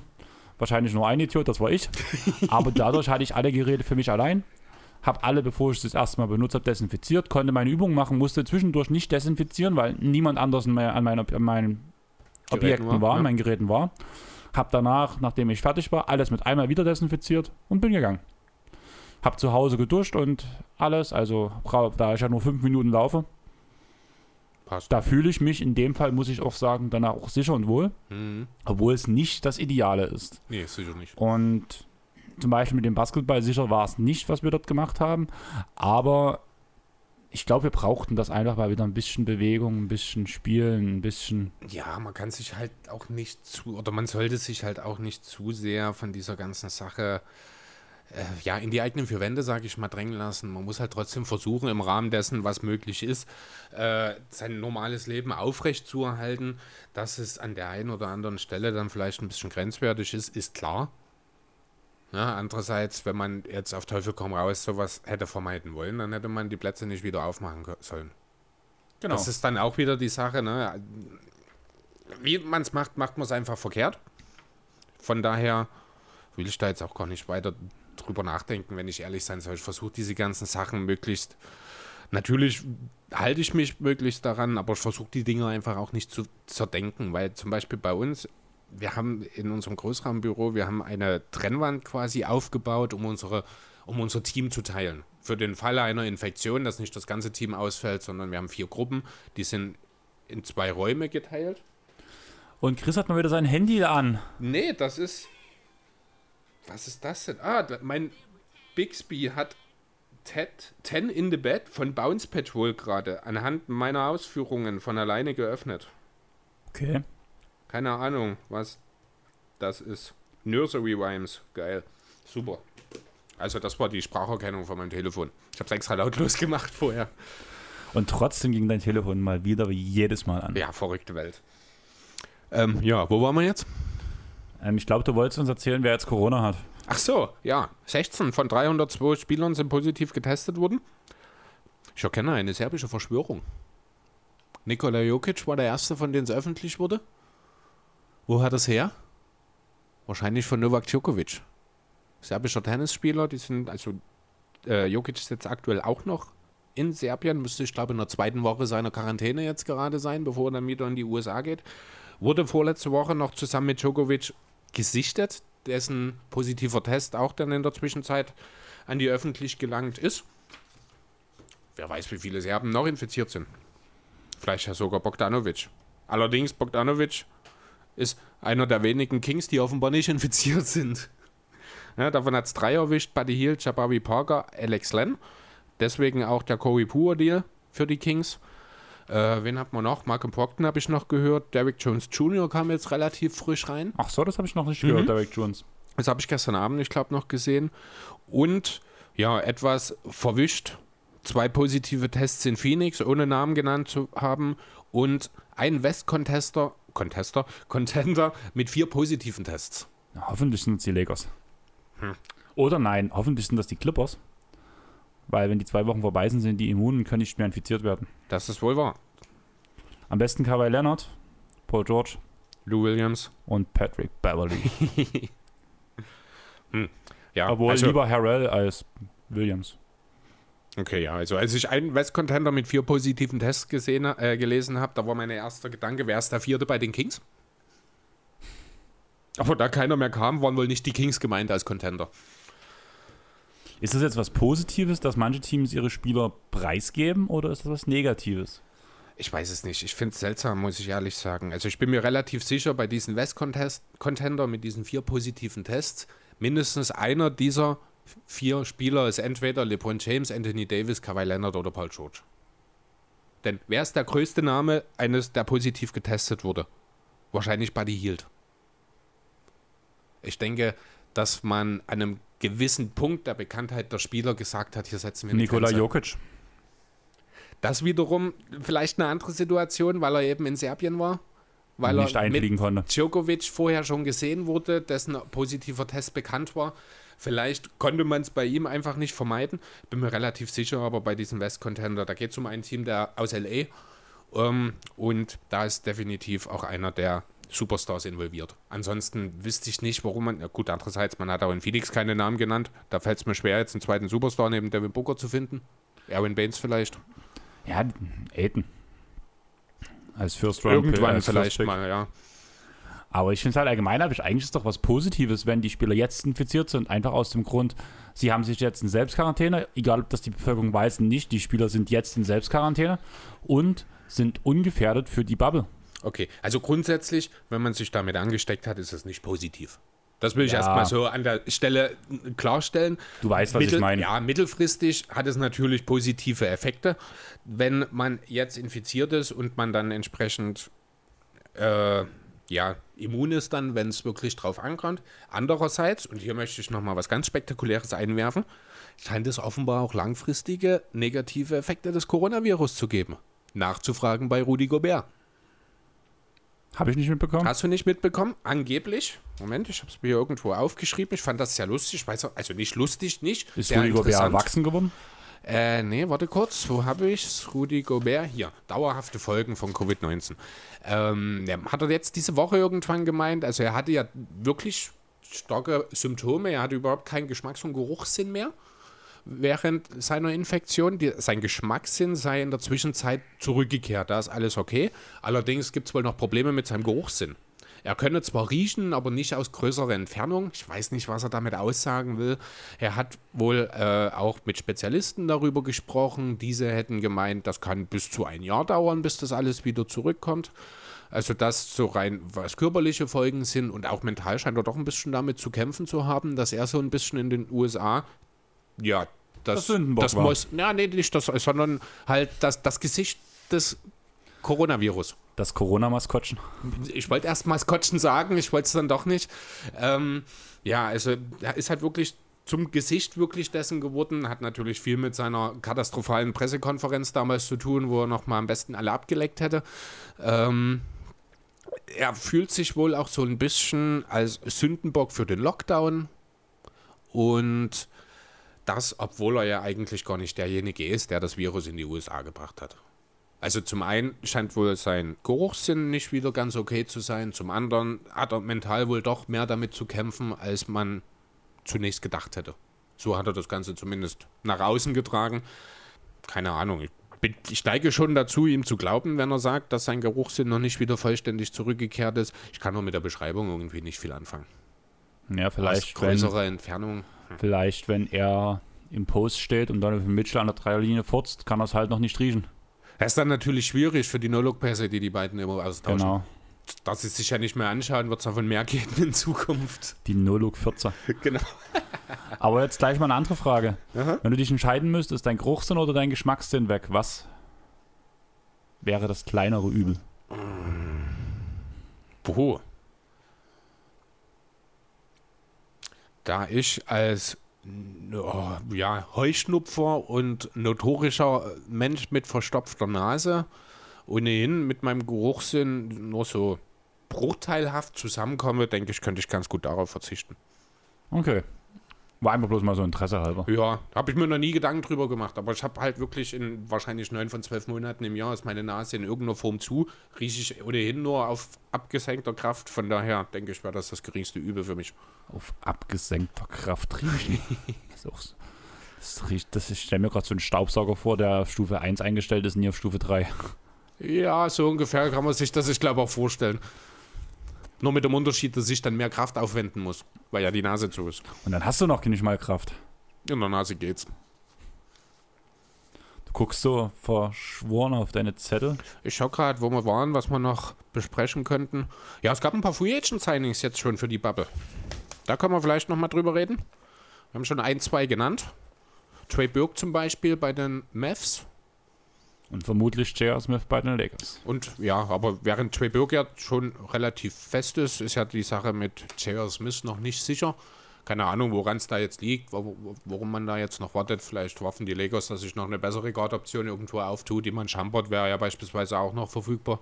Ob das jetzt die bessere Option ist, sei mal dahingestellt. Das soll eine andere entscheiden. Was haben wir ansonsten noch? Die Nets sind aktiv gewesen, haben sich Tyler Johnson geholt. Mit ein bisschen Verspätung haben sie ihn dann doch noch bekommen. Sind ja das Team gewesen, das damals äh, ihm als Restricted Free Agent vier Jahre und 50 Millionen angeboten hat, was die Heat damals aber gleichgezogen sind. Dann haben sie ihn nach Phoenix verschifft. Phoenix hat ihn entlassen und jetzt ist er doch wieder äh, in Brooklyn gelandet. So ein bisschen wie die Alan Crabbe-Story, es war ja auch so ähnlich damals. Jo, die Rockets haben den Platz von Isaiah Hartenstein mit David Nwaba aufgefüllt. Ist das so sinnvoll? Also, Ja, ist ein weiterer austauschbarer halt, Flügel. Ja, Das ist halt genau das, was die Rockets haben wollen. Austauschbar wird groß geschrieben. austauschbare Flügel, die ein bisschen verteidigen und im Zweifel einen offenen Wurf treffen können. Ja, als zwölfter Mann in der Rotation mag das hilfreich sein. Ist er vielleicht in seiner Rolle auch besser aufgehoben als Hartenstein? Ja, ich sag mal so, als zwölfter Mann in der Rotation bei den Houston Rockets, da kannst du auch Drei Minuten pro hinstellen. Spiel spielen. Ne, mich hinstellen, Ja, weil, wahrscheinlich. weil, du, weil nur Leute, neun Leute in der Rotation sind maximal. Und der die Position neun, drei Minuten spielt. Mag sein. Andererseits ist es halt auch ein System, das wahrscheinlich potenziell Foul-Probleme verursachen kann. Und dann kann's, ist es natürlich umso wichtiger, dass du bis auf die 12, 13, 14 hinten mit austauschbaren Flügelspielern besetzt bist, damit du eben jeden Mal für 5, 6 Fouls reinwerfen kannst. Von daher, es macht schon irgendwie Sinn. Also bei jedem anderen Team hätte ich gesagt, Nee, eigentlich nicht. Aber in dieser speziellen Situation in Houston mit ihrem Small Ball ergibt das schon irgendwie Sinn, dort dann auf einen Spieler zu setzen, der einfach im System besser passt, als es bei Hartenstein Ja, der du weißt ist. halt, ich halte nicht viel von dem Rocket-System und ich glaube auch nicht, dass das. Klar, also jetzt ist die beste Chance, dass es funktioniert Mhm. mit Houston zum Titel, aber ich gebe der ganzen Sache so 5%, wenn überhaupt. Das ist schon viel, 5%. Schwer zu sagen. Also ich kann mir den Rockets, ich kann mir durchaus vorstellen, dass sie zu Überraschungen fähig sind, einfach weil halt beide Guards fit sind und ausgeruht sind. Ähm, das würde ich an der Stelle nicht unterschätzen wollen. Wen haben wir denn noch? Tyler Seller hat bei den Spurs unterschrieben. Meinst du, die Spurs rüsten nochmal auf? Für den großen Playoff-Sprung? Ja, ich weiß nicht, ob Tyler Seller jetzt unbedingt ein Unterschiedsspieler sein wird. Man wollte vielleicht noch ein bisschen Breite in die großen Positionen bringen. Keine Ahnung. Ich kann mit Tyler Seller nicht viel anfangen. Das ist der Inbegriff des gesichtslosen Rollenspielers irgendwie für mich. Mason Plumlee in Schmal. Oder Cody Seller in alt oder jung. Ich weiß nicht, Jung. welcher von denen der Tyler größere ist ist. jünger. Okay. Hm. Echt? Ich Und glaub. selbst der ist schon 30. Ich kann mal gucken, aber Hm. Ich würde derweile noch, einen habe ich noch hier. Einen? Ja, einen noch, und zwar in Philly. Ein Deal, der mir sehr gefallen hat. Ryan Burkhoff, bekannt aus Dallas. Ist diese Saison von den Mavs gewaved worden. Der hat jetzt in Philly unterschrieben. Finde ich geil. Shooting nehme ich. Ich nehme jeden, der einen Ball von mehr als dreieinhalb Meter Entfernung in die Reuse schicken kann. Ohne zu zögern. Von daher, guter Deal, nehme ich. Der bringt ein bisschen Spacing. Gefällt mir. also Cody ist. Äh, Jetzt sehe ich es schon wieder gar nicht. Alt, Alter. Wo haben wir es denn hier stehen? Age 27. Mhm. Okay, dann ist Cody der Jüngere. Also habe ich gelogen. Ich wusste es nicht. Oder habe ich jetzt genau verkehrt rum gesagt? Also. Tyler Seller. Ja, genau. Cody ist 27, Tyler Seller ist 30 und es gibt noch einen dritten, Luke Seller, aber ich weiß nicht, ob der mal in der NBA war, der ist 33. Ja, das klingt nie so, als wäre er mal in der NBA gewesen. Luke Ist Seller auf 2003 jeden Fall ist auf jeden ein Fall gepickt worden. Ehemaliger Basketballprofi. War mal für ein Jahr bei den Suns 2012, 2013.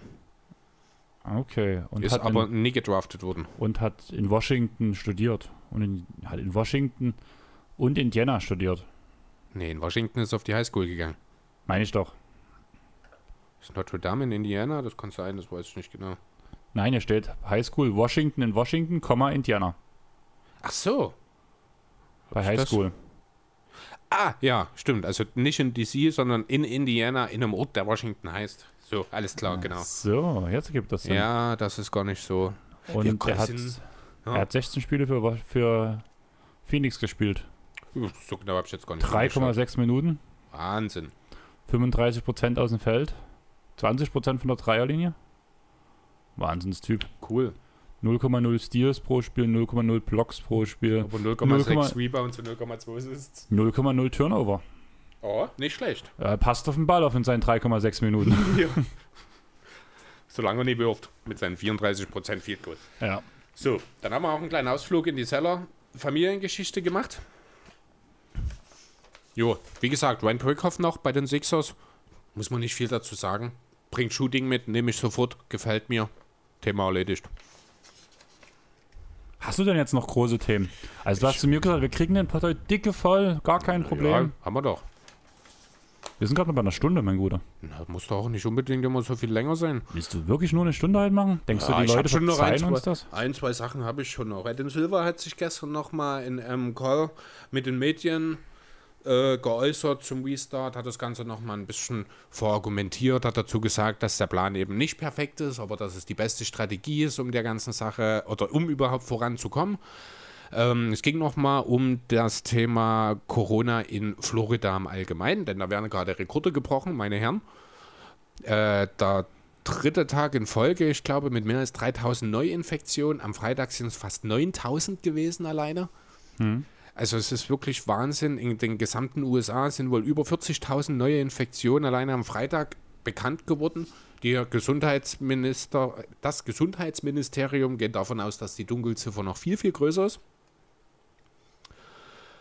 Ja, deswegen ist es halt alles ja, es fühlt sich alles noch ein bisschen an, als müsste man sich rechtfertigen von Seiten der Liga, dass man das eben macht. Gerade Orlando in dem gefährdeten Staat Florida gilt nochmal ganz besonders als Hotspot für den Virus. Es gibt aktuell auch noch keine so richtige Regelung, was denn Voraussetzung ist, dass ein Spiel abgebrochen wird.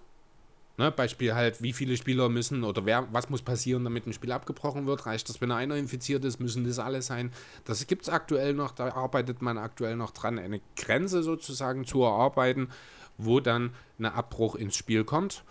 Gleichzeitig hat er nochmal mit äh, deutlich gemacht, dass die Spieler eben nicht in der Bubble gefangen sind, sondern dass sie raus können, bei der Rückkehr aber getestet werden und wenn es halt im Fall der Fälle dazu kommt, zwei Wochen in Quarantäne müssen und dort dann auch eben diesen Gehaltsverlust, den wir letzte Woche angesprochen haben, in Kauf nehmen müssen. Mhm. Äh, genauso kann es natürlich auch sein, dass äh, Staff-Mitglieder irgendwie sich infizieren. Die können dann tatsächlich auch ausgetauscht werden. Also Co Coaching-Staff oder etc. Wenn da irgendwas ist, die sind dann natürlich auch arbeitsunfähig und dürfen ersetzt werden. Ja, was er abschließend so noch ein bisschen zusammenfassend gesagt hat, wir können dem Virus nicht entkommen und werden in absehbarer Zeit damit leben müssen. Das klingt erstmal eigentlich nur ganz pauschal wie eine Attitüde, eine Plattitüde. Trifft es aber im Endeffekt auf den Punkt. Wir müssen Lösungen finden, um damit umzugehen, ohne dass wir das normale Leben und den normalen Spielbetrieb irgendwie zu sehr darunter leiden lassen. Hm. Ja. Ich bin sehr gespannt, was aus dieser Grenze wird diese Grenze, ab wann Spiele abgebrochen werden sollen, denn ich bin mir trotzdem relativ sicher, dass es Fälle geben wird dort drin. Ob die öffentlich werden, das wird sich zeigen. Also da gibt es schon nach wie vor immer noch sehr viele Fragezeichen, finde ich. So, hast du gewusst, dass Kawhi Leonard einen Schrittfehler begangen hat, bevor er seinen Game Winner gegen Philly getroffen hat? Nein, wie geht's dir damit? Äh, es war hart. Ich habe das die Woche gelesen. Äh, Tobias Harris hat ein Interview gegeben und hat da so eine Geschichte mal aus dem Sommerpreis gegeben, dass da wie aus dem Nichts eine Nachricht, ach nee, nicht im Sommer, sondern zu Beginn der Pandemie hat das, ist das gewesen, hat JJ Reddick Tobias Harris eine Nachricht geschickt. Da stand nichts anderes drin als You know Kawhi traveled. Ich habe es mir daraufhin auch noch ein paar Mal angeschaut und genauso wie das auch Tobias Harris gemacht hat. Und ich habe wirklich ein paar Mal hinschauen müssen. Ich weiß nicht, ob man das unbedingt als Fehler der Referees dann ankreiden kann. Andererseits dafür, ich weiß auch nicht, ob es im Two-Minute-Report angekreidet wurde, aber man sieht, wenn er den Ball aufnimmt, er nimmt wirklich drei Schritte, bevor er den Ball das erste Mal prellt. Es ist ein Schrittfehler. Wie geht's dir jetzt damit? Nicht so gut. Also das ist, ich habe das am Dienstag oder Mittwoch gelesen. Ich habe dann wirklich eine halbe Stunde dieses Video, diese Szene aus allen möglichen Winkeln, die ich gefunden habe, mir nochmal rausgesucht und geguckt. Und ich war mir wirklich auch unsicher. Und ich tue mich schwer damit, den Schiedsrichtern dort wirklich einen Vorwurf zu machen. Du kannst den Schiedsrichter mit keinen Vorwurf machen. Das ist eine Situationsentscheidung. Ja. Und wenn du dir mit 30 Minuten Wiederholung angucken, Richtig. das nicht schaffst, kann man den Schiedsrichtern keinen Vorwurf machen. Und ja. immerhin haben sie dann dafür entschieden, dass Kawhi Leonard diesen, diesen Sommer immerhin die dritte Championship holen kann. Oder holt. Ausrufezeichen, Ausrufezeichen, Ausrufezeichen. Ja, hart ist ich, es trotzdem. Und ich habe auch nichts dagegen, wenn er es mit Travel, Travel macht, solange es nicht gepfiffen wird. Also kann er ruhig machen. Macht Harden täglich. Hm, naja, ich mag dieses harten Gebäsche nicht. Aber ich. Das ist, ja, aber das ist unverhältnismäßig geworden in den letzten Jahren. Das ist völlig irre. Ja, aber du findest immer, dass ich, guck mal, ich mache dir gerade das Angebot, dass dir, ich, im Allgemeinen jetzt, ne? Aber du bist da natürlich auch ein schönes Beispiel dafür, wie unverhältnismäßig manchmal über Leute geredet wird. Ja, das, also man muss ja ganz ehrlich sagen, gegen Harden bin ich ja glaube ich, gar nicht so schlimm. Nee, aber du bist auch total rational, wenn es um Westbrook geht. Das liegt an, ja. Nee, mhm. das wollte ich ja gerade sagen. Mhm. Also, das Ding ist, dass ich halt bei Harden noch mehr Respekt davor habe, vor dem, was er halt macht, vor, also im Vergleich zu dem, was er halt scheiße macht. Ähm, das habe ich halt bei Westbrook nie. Ja, ähm, ich habe jetzt gerade, also ich höre jetzt aktuell die bei jeden Tag NBA den 96er Redraft. Bin ich durch? Bist du schon durch, dann wirst du wissen, worauf, oder weißt du vielleicht, worauf ich hinaus will. Da wurde ja so ein bisschen der Vergleich auch von Iverson und Harden gezogen. Äh, Iverson wurde ja, ich glaube, von den beiden, also Jonathan Walker und ich weiß gar nicht, wer noch dabei war. Hm, Hassan, Hassan Mohammed, ne? Hassan. Also, ja, genau. Äh, die haben ihn, ich glaube, auf drei gesetzt dann, Kobe, Nash und Iverson an drei. Wobei, ich glaube, Jonathan der Meinung war, dass Iverson hätte erst an vier gezogen werden sollen. Overhyped der Spieler. Fand ich sehr interessant. Also, die, also ich fand auch die, tatsächlich die Argumentation auch im Vergleich zu Ray Allen sehr gut. Ähm, und auch als man so ein bisschen den Vergleich gezogen hat, im Grunde genommen passt es ja ganz gut zu sagen, Harden und Iverson spielen einen sehr ähnlichen Spielstil. Ja. Von beide also ineffektiv, beide ohne Ringe. gar nicht. Also wenn du Harden irgendwas angreifen, äh, irgendwas gar nicht Schlechte zusagen kannst, Wurfquoten, dann schlechte Wurfquoten, das meine ich. hat er auch nicht zwingend. Also das ist definitiv, es gibt keine schlechten Wurfquoten. Wenn deine Effizienz stimmt, ne, und wenn du die halt durch zehn Freiwürfe, von denen du neun triffst pro Spiel, machst, dann ist das nicht ineffizient. Ja, die Wurfquoten sind dann vielleicht ein bisschen unterdurchschnittlich, aber es ist ja bei Luka Doncic dasselbe und deswegen nennt den trotzdem keiner ineffizient, oder? Ja, aber Luca ist in seinem zweiten Jahr. Na und? Und ineffizient, ja doch. Die- ist in der Konversation für den MVP und dann ist es egal, in welchem Jahr er ist. In einer MVP-Konversation ähm, müssen wir dann schon drüber reden, dass die Quoten schlechter sind als bei Harden. Die Dreierquote ist unter 33 Prozent bei Luca, was natürlich viel auch an den wilden Würfen zu, äh, Oh, die ja. nimmt. ähm, das wird sich in den nächsten Jahren noch geben. Ne? Aber um nochmal auf den äh, Thema Iverson Harden zurückzukommen, unheimlich dominante Spieler, die ihr Team wirklich oder die Last auf ihren Teams unheimlich schultern allein. Jetzt mit Westbrook bzw. Paul ist es bei Harden ein bisschen anders. Trotzdem ist er der klar dominante Spieler in dem Team. Und der Unterschied ist eben, Harden macht aus seinem Team ein guter, ein, macht eine gute Offense auf sein Team. Ja, und das hat er auch schon mit nicht ganz so passenden Personal in Houston gezeigt, während Iverson, der zweifellos nie ein wirklich gutes Team um sich herum hatte, eben trotzdem das Team nicht so wirklich viel besser machen konnte. Klar, du hast diesen 2001er Run, der natürlich unheimlich an, seiner, an seinem Legendenstatus äh, positiv beeinflusst hat. Ne, dieses Spiel, der Step-Over gegen Lou, dieser eine Sieg oder der einzige Sieg gegen die Lakers überhaupt in diesen Playoffs. Ähm, ja, und trotzdem hat, haben die Sixers dort über ihren Verhältnissen gespielt, genauso wie das vielleicht auch Iverson ein Stück weit gemacht hat dort. Ähm, letztlich, aber hier nochmal ganz klar, Harden, Wahnsinn, was er leistet, was er schultert. Und ja, ich weiß gar nicht mehr so richtig, worauf ich eigentlich hinaus wollte. So ein bisschen Faden verloren, muss ich ja sagen, um ehrlich zu sein. Du bist der, der gerne mal ein bisschen wäscht. Nein, ich dachte, du willst darauf raus. Nee, gar nicht. Also eigentlich geht es mir um ein ihn bisschen zu verteidigen. Darum, genau, eigentlich wollte ich darauf hinaus äh, nochmal äh, deutlich zu machen, was für eine äh, Wahnsinnsleistung das eigentlich ist, was Harden leistet. Dar darum ging es mir in erster Linie. Ähm, wer auch wirklich viel geleistet hat, war Paul George damals in Indiana. Ich weiß nicht, ob du das mitgekriegt hast. Äh, er wurde jetzt diese Woche gefragt, wann er sich denn sicher war, dass er Indiana verlassen will. Sehr interessante Antwort. Es gab damals eine Zeit, da hätte der beste Power Forward hat zu ihm gesagt, dass er gerne nach Indiana käme und mit Paul George zusammenzuspielen. Ja, die spielen zumindest in derselben Stadt mittlerweile. Weißt du denn, um wen es geht? Anthony Davis. Ist das wirklich so? Das ist zumindest das, was ich gesehen habe. Also ich habe Bilder dazu gesehen, wieder auf Clutchpoints, wo auch genau dieses Zitat stand. Und da war Anthony Davis neben Paul George in einem Indiana-Trikot zu sehen. Also meines Erachtens nach sind das aber alles Gerüchte. Ne? Also ich habe ein paar Namen einfach mal in den Raum geworfen oder mir mal aufgeschrieben, die es betreffen könnte. Kevin Garnett habe ich mitgenannt, das ist aber, der war über seine Prime schon hinaus. Denke ich, fällt aus.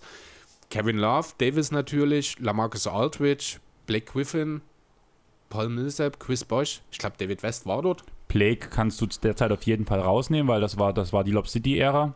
Da wurde nicht über so- sowas, das passt nicht, da hat man gerade zusammengebaut. Aldridge weiß ich nicht, wo er zu dem Zeitpunkt gerade war. In Portland noch. Portland noch, da war, das waren die auch noch gut, oder? Ja, in Portland damals, die äh, Zeit noch mit Matthews, Batum, äh, Aldridge und ich glaube Robin Lopez als Sender waren extrem unterschätzt, finde ich. Da hast du auch das Team, was dort noch zusammen ist, was ja auch danach auseinandergerissen wurde, erst wo die Verträge auseinandergingen. Garnett Genau. sagst du über die Prime drüber weg. Ja, Millsap war nie der klassische Star. Davis müsste zu der Zeit ja auch gerade so auf die Vertragsverlängerung, es würde passen. Das war, müsste ungefähr die Vertragsverlängerungszeit gewesen sein. Von daher kann ich mir da schon relativ viel vorstellen. Ja, Aber kann ja. sein. Also, wie gesagt, es ist- sind Mutmaßungen. Er hat nicht gesagt, um wen es genau geht. Ob Anthony Davis seinerzeit schon der beste Power Forward der Liga war, darüber lässt sich vielleicht auch diskutieren. Ähm, Aber wie oft wird irgendwas gesagt, was halt total überbewertet ist? Eben, ne? Vielleicht war es auch gar nicht der beste Power Forward der Liga. Vielleicht war es auch einfach nur irgendein Power Forward. Vielleicht hat Paul George einfach einen Grund gesucht, um aus Indie rauszukommen. Keine Ahnung, wer weiß.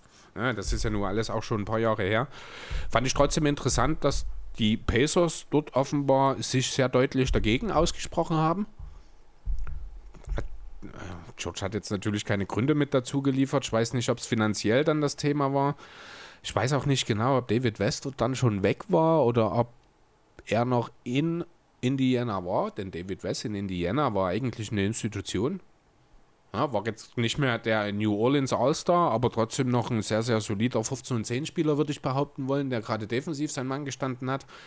Ja. Keine Ahnung, ob es aus diesem. Natürlich wäre AD der bessere Spieler in der Blase gewesen. Aber da wäre dann eben auch die Frage, man hätte sich wahrscheinlich ertraden können, was gibst du mit ab, beziehungsweise in der Free Agency, wenn dann wäre Davis Restricted Free Agent gewesen, hättest du ihn also ohnehin nicht bekommen. Hm.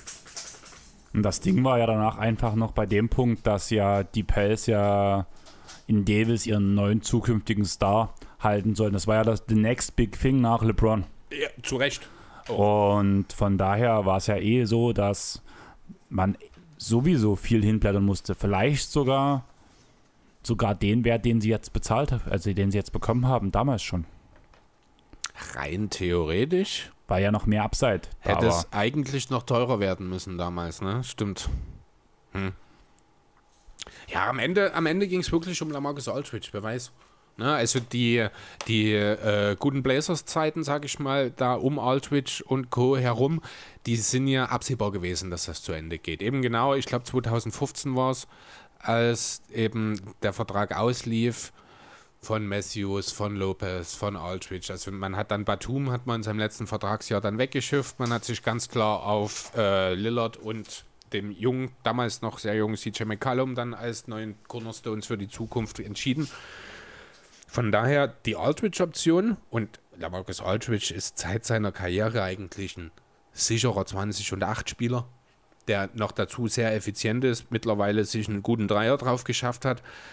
Hast du ja heute gezeigt bei 2K. Hab sogar ich mit, geschafft, mit Lamarcus Aldridge einen Dreier zu äh, treffen. Da gehört eine Menge dazu, wenn sogar ich das hinkriege. Ähm, ja, da ist seiner in, eigentlich auch immer ein bisschen unterschätzt gewesen, finde ich. Da könnte durchaus auch noch hier eine Rolle spielen in dieser. Aber die anderen Namen bin ich eigentlich auch der Meinung. Ich hätte es kann eigentlich fast nur um AD oder Aldridge gegangen sein. Pau Gasol? Der war halt damals auch schon 33, 34. Aber er war noch einer, ein dominanter Forward. Aber auch schon eher Center. Also ich glaube nicht, dass es um Gasol ging, weil auch die Timeline mit George dann auch gar nicht gepasst hätte. Hm, ich, denke, ja, ich denke nicht, dass das derjenige ist, um den es dort ging. Aber du, Chris, hast du nicht noch was aus Nick City? Ah, das können wir noch machen. Das hast du doch erzählt. Ja, stimmt. Und das habe ich als nicht so relevant ans Ende meiner Liste gelegt. Genau. Die Knicks suchen einen neuen Coach. War das, ist das nicht so relevant, relevant weil es um die Knicks geht, oder? Äh, wahrscheinlich in erster Linie deswegen, ja. Ist es vielleicht übertrieben, die ganze Zeit nichts Bashing zu betreiben? Nee, das ist Bashing, das absolut nachvollziehbar ist für jeden, der uns hört. Ach Bin so, ich okay. mir ziemlich sicher, das ist. Ja, es sind halt die Knicks. Ja, die Knicks suchen einen neuen Trainer. Aktuell ist Mike Miller der, der Coach. Kurz, Stopp.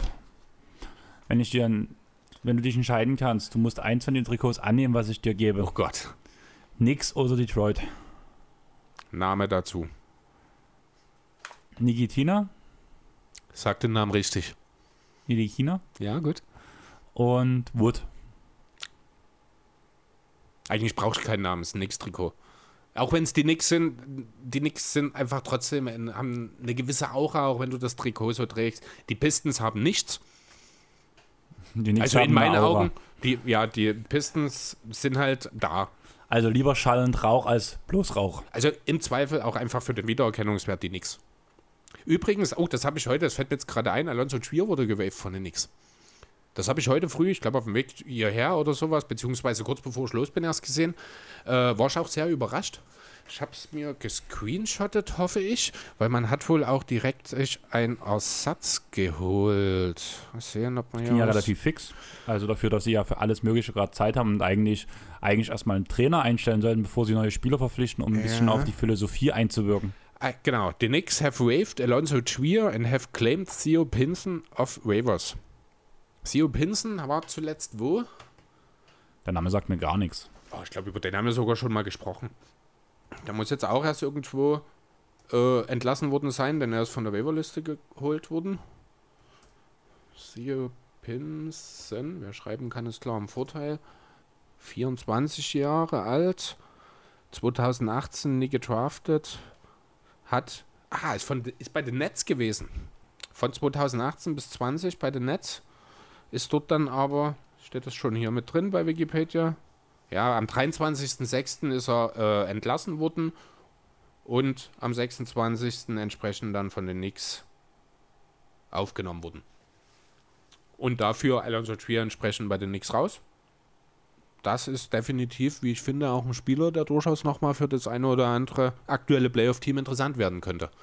Denn das ist ein aggressiver Guard, der durchaus in der Lage ist, den Ball in der Reuse unterzubringen. Der hat für die Knicks letzte Saison, jetzt nicht diese, sondern letzte, äh, ich glaube auch ein paar sehr, sehr, sehr positive Einsätze mit gezeigt als ja, dritter Point Guard oder ja. Ein Entwicklungsspieler. Ob da noch so viel Entwicklung, ich weiß jetzt nicht, wie alt Alonso Trier ist.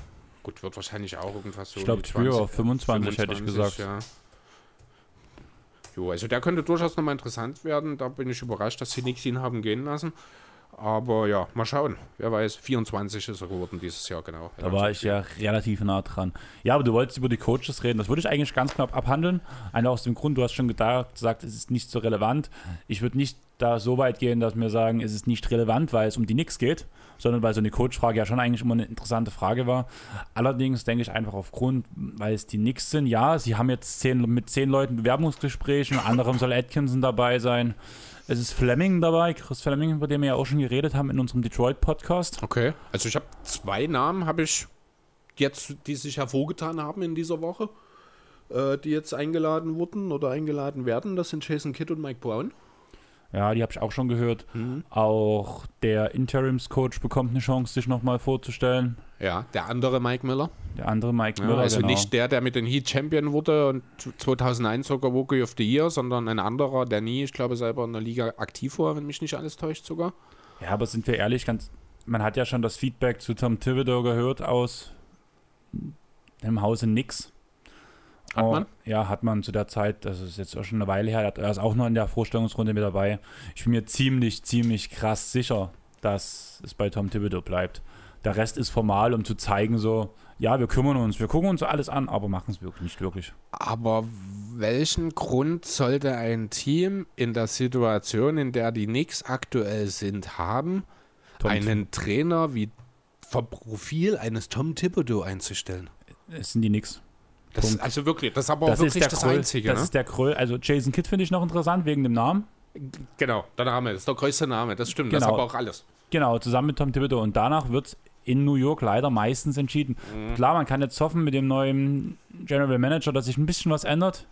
Da wird sich nichts ändern, solange Dolan die Zügel in der Hand hält. Richtig, und deswegen sage ich, es bleibt bei Thibodeau. Ja. Und das ist traurig. Man hätte noch auf jeden Fall einen Case für Atkinson machen können und ich glaube, da hätte man Dolan auch überzeugen können, dass er kommt, aber ich glaube nicht, dass Atkinson nach New York, also zu den Knicks will. Ich kann mir durchaus vorstellen, dass Atkinson nach wie vor nach Chicago schielt.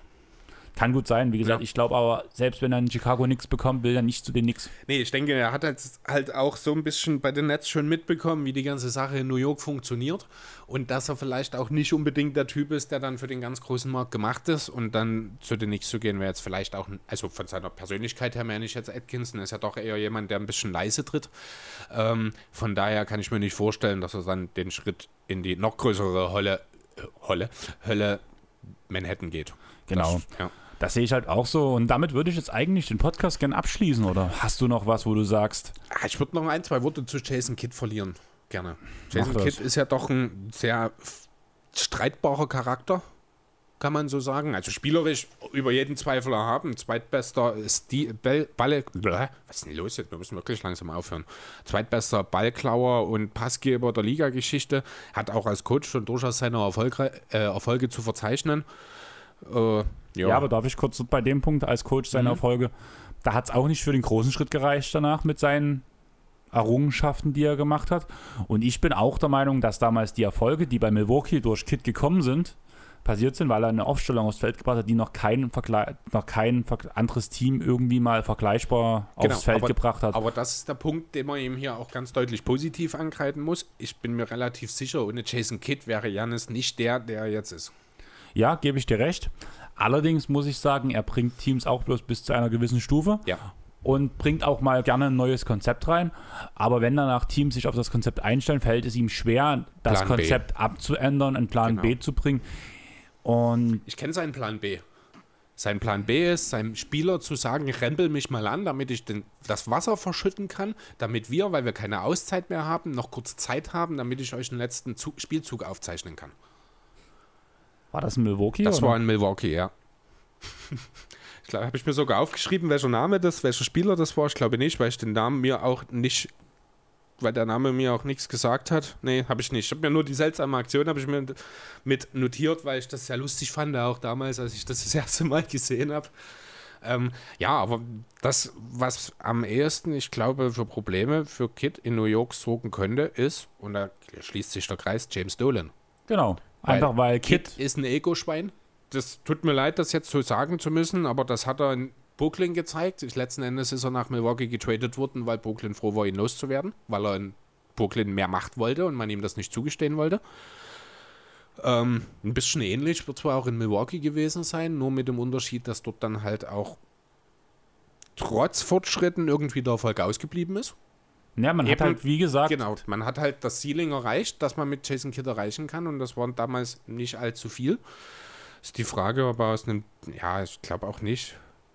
Wobei, was ich mir wirklich sehr gut vorstellen kann, dass Jason Kidd aus Frank Nelikina wirklich nochmal ein bisschen was rauskitzeln kann. ja, da wird schon die jungen Das- Spieler erstmal entwickeln können, aber wieder bis zu einem gewissen Punkt und das reicht bei den Knicks nicht. Wenn man bloß einen gewissen Punkt er Erzähl mir bitte, nenn mir bitte den Coach, der den Punkt erreicht, dass es für die Knicks aktuell reichen würde. das ist eine Kombination aus Greg Popovich, Sti- Brad, äh, Brad Adams, Sti- Brad Stevens und Eric Spoelstra wahrscheinlich. und David Griffin, der immer noch vom Radar runter ist, aber auch ein genialer Coach ja, ist. stimmt schon. Vor allem mit Europe Ball hast du wahrscheinlich bei so ein paar Vor Teams. allem was? Europe Ball. Euroball. Ach so. Hm. Weil der jetzt schon eher diesen europäischen Spielstil spielen lässt. Würde ich mega interessant finden, wenn David. Griffin zurück in die NBA kommt. Mhm. Bitte nicht bei den Knicks, weil da passiert dasselbe wie in Cleveland. Wer weiß, möglich. Aber Vielleicht kommt ja auch, wie hieß er? David Blatt wieder in die Liga. scheiße, klar, den habe ich doch gemeint. Den hast du Den gemeint? habe ich gemeint, okay, ja. super. David Griffin ist doch ein General Manager. Stimmt. Ein aktiver auch irgendwo gerade. Ähm, Pelicans. Kann sein. Ist so. Möglich. Super, ne? Also wie ich Ja, wieder alles ja. durcheinander haue. Wir sind total on point heute. Ich merke das schon. So, ich glaube, ich habe jetzt aber ansonsten auch nichts mehr auf meinem Zettel. Ich gucke gerade noch mal. Nö. Also ich wäre dann jetzt durch. Dann würde ich sagen, beenden wir die Sache. Ihr werdet sowieso noch was Zusätzliches diese Woche von uns hören. Wir sagen noch nicht was und wie genau. Ihr erfahrt es, weil wir es posten werden. Das heißt für euch, folgt uns auf Instagram, Facebook und so weiter und so fort. Abonniert uns auf Spotify und Apple Podcast. Lasst uns bei Apple Podcast eine Rezession da. Soll was bringen, habe ich gehört.